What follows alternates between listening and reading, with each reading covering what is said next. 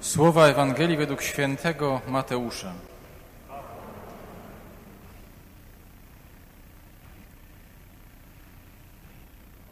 Gdy tłum został nasycony, zaraz Jezus przynaglił uczniów, żeby wsiedli do łodzi i wyprzedzili go na drugi brzeg, zanim odprawi tłumy.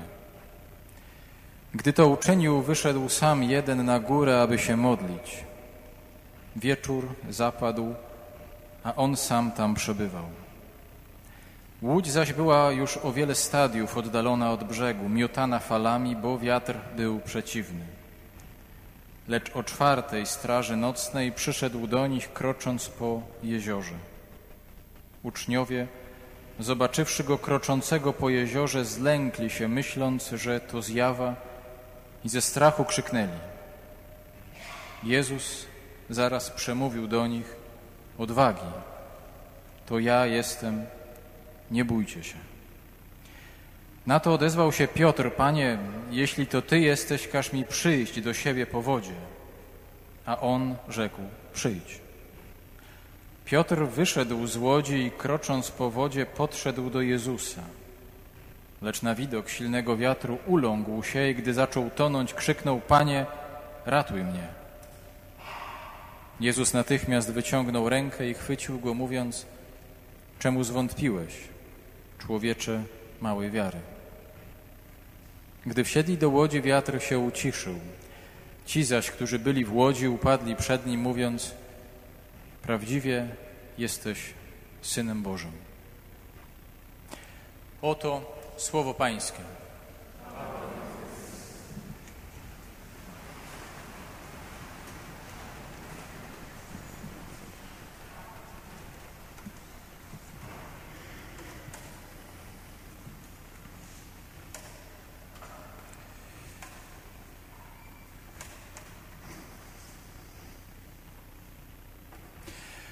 To jest kolejna e, dosyć dziwna scena. Scena, która zostaje zaaranżowana przez Pana Jezusa e, w taki trochę nie, nieoczywisty sposób, którą jak czytamy w Ewangelii, no to jak zawsze w naturalny sposób przyjmujemy jako coś oczywistego, ale przecież ona przeczy wszelkiej logice. Po co wsiadać do, w nocy do łodzi? Po co pływać w nocy po jeziorze? Po co zmagać się e, z wiatrem na tej łodzi? Oczywiście czujemy, że w Ewangelii nic nie jest przypadkiem. Nic się nie dzieje od tak. I wszystko wskazuje na to, że Pan Jezus, trochę aranżując i wymyślając tę scenę, chciał powiedzieć uczniom coś. Coś innego, czego by może nie zrozumieli, jakby im powiedział słowami. Jakby im powiedział to tak otwarcie. Musiał stworzyć całą tą sytuację, żeby oni usłyszeli go, zobaczyli go, no i w ich sercach zadziała się ta relacja między nimi a nim. A może najbardziej z tego wszystkiego chodzi oczywiście o tego filmowego Piotra i jego, jego chodzenie po, po wodzie.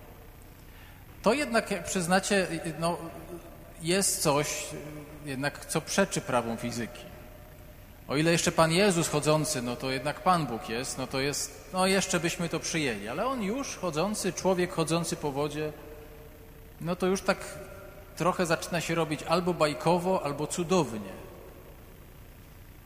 W naturalny sposób w którymś momencie dzieje się to, co się ma dziać. I Piotr na środku jeziora tonie, zostaje wyratowany i słyszy od Jezusa zdanie, które jest dosyć dziwne, bo znowu, jak go Pan Jezus wyratował z tej wody, no to mógłby mu powiedzieć, no uważaj na siebie, no zwariowałeś, wyszedłeś z łodzi na, na środku jeziora, no dajże spokój, no. No mógłby mu robić tego rodzaju wymówki, to by było nawet naturalne, to by się mieściło w takich relacjach, które, które są między nami. A Pan Jezus mu mówi o wierze. A Pan Jezus zwraca uwagę na jego wiarę. Nie na to, że to jest szokujące, że wyszedł z tej łodzi, Nie na to, że zaprzeczył prawom fizyki, ale mu mówi, czemu zwątpiłeś małej wiary. To znaczy, tak jakby mu mówił, nie ten wiatr jest problemem. Nie to jezioro, po którym chodzisz, jest problemem. Nie to, że to, to tak nie działa. Człowiek nie chodzi po wodzie. To, to, to, to nie jest Twoim problemem. To, co by Cię realnie mogło zabić, to jest Twoja wiara, a właściwie jej brak. Z ciekawości zerknąłem do tekstu oryginalnego. Zawsze jakoś tak szukam takiego innego spojrzenia na to i tamto słowo zwątpienie, to czemu, czemu zwątpiłeś, jest określone takim wyrażeniem distazo. Distazo znaczy zwątpić, ale ma też inne, inne, inne rozumienie i to znaczy podwoić. To znaczy być podwójnym. To także jest distazo. I tak sobie pomyślałem, że jak tak na to popatrzeć, to Pan Jezus mógłby powiedzieć do, do Piotra, czemu jesteś podwójny? Czemu jesteś podwójny? Nie co, czemu zwątpiłeś, ale czemu jesteś podwójny? Może to się wydać znowu dziwne, ale chyba dziwne nie jest. No bo to chyba dobrze określa to, z czym problem ma Piotr i pewnie większość z nas. To znaczy, on z jednej strony jest bardzo zapatrzony w Pana Jezusa. On by oddał życie za Pana Jezusa. On za nim by skoczył w ogień. On by zrobił dla niego wszystko i jest zawsze pierwszy, najgłośniejszy. To znamy. Ale jednocześnie jest w nim też druga część jego osobowości. Ogromnie tchórzliwa, ogromnie zalękniona, przestraszona, taka mała, przy byle problemie chowająca się i uciekająca. To jest jego podwójność. I taka, i taka. Ci z Was, którzy byli, to pewnie będą wiedzieć, o czym mówię. Ci z Was, którzy nie byli, to naprawdę bardzo Was zachęcam. Byłem kilka dni temu na Oppenheimerze e, i to nie jest reklama, bo film jest wybitny. Mógłbym o tym powiedzieć pewnie nie jedno kazanie. Film kompletny, ale to jest opowieść o człowieku, który jest podwójny. Pod tym kątem też można na to spojrzeć. Z jednej strony mamy opowieść o człowieku geniuszu, geniuszu fizyki, geniuszu nauki, który bardzo broni wolności badań naukowych i bardzo jest ciekawy świata w tych badaniach. Ale jest też jeszcze jego druga część, która jest kompletnie naiwna. Jest częścią odklejoną od rzeczywistości. Jest częścią, która jakby w ogóle nie widziała tego, że to, co on robi, zostanie cynicznie wykorzystane przez politykę, przez rządzących. Jest bardzo tym zdziwiony, jak zostanie potraktowany. To jest jego podwójność. I to jest tak naprawdę o tym opowiada ten film, jak on z tej podwójności się scala. My dobrze znamy, myślę, że wiecie, te momenty podwójności w nas. Pod każdym z nich możemy się podpisać. To znaczy, z jednej strony jesteśmy tutaj, modlimy się wspólnie, jest nam tu dobrze. Tu, w tym miejscu, o tej godzinie, wszystko się układa, wszystko jest pełne. Mamy tu trochę wątpliwości, ale one jakoś znajdują swoje ujście i uzasadnienie i znajdują odpowiedzi. A przecież jednocześnie, jak opuszczamy ten kościół, jak w ogóle wychodzimy z tej bliskości z Jezusem, to ilu z nas szybko uruchamia różnego rodzaju namiętności. Co więcej, czerpie z tych namiętności dużą przyjemność, różne swoje grzeszne nawyki, aż się czasem zawstydzamy sobą. Ja się tak zawstydzam, nie wiem jak wy, nie będę mówił za wszystkich. Że z różnych grzesznych rzeczy czerpiemy przyjemność. Przecież to jest sprzeczne ze sobą. Albo człowiek jest z Jezusem, albo jest z grzechem. A jednak tak w nas jest. Przypomniało mi się takie zdanie e, ze świętego Augustyna, które zapisał w swoich wyznaniach, w swojej autobiografii, jak już tak miał się zdecydować, że ma zostać chrześcijaninem, to już tak chciał, ale jeszcze tak mu było fajnie. Tam w ogóle generalnie tam jeszcze to życie swoje poprzednie całkiem było dla niego udane. I on to opisuje w taki sposób: walczyły we mnie dwie wole. I ja w tej walce byłem po obu stronach. Przecież to jest o nas. O każdym, każdym jednej, każdej jednej z nas. Z jednej strony mówimy wiara, mówimy Ewangelia, mówimy Pan Bóg, miłość i miłosierdzie, a z drugiej taka banalna rzecz, jak przychodzi co do czego, żeby się chociażby przed znajomymi albo w pracy przyznać, że ja chodzę do kościoła, to różnie bywa. Mówimy o wrażliwości swojej w domu, na potrzeby naszych bliskich, a w pracy potrafimy być skończonymi bandziorami. Albo na odwrót. W pracy jesteśmy tacy czuli, tacy dobrzy, wszystkim chcemy pomóc, tacy serdecznie, ale w domu to bierzemy odwet za cały dzień. Albo jesteśmy bardzo pobożni. Robimy mnóstwo bardzo pobożnych gestów, pobożnych twarzy, pobożnie się ustawiamy. Ale jak nikt nie widzi, to już wtedy bardziej trochę kombinujemy, jacy to już jesteśmy. Już tam nikt nie widzi, to. Zresztą być może to jest najważniejsze zdanie. Najważniejsze może pytanie: jacy jesteśmy, gdy nas nikt nie widzi?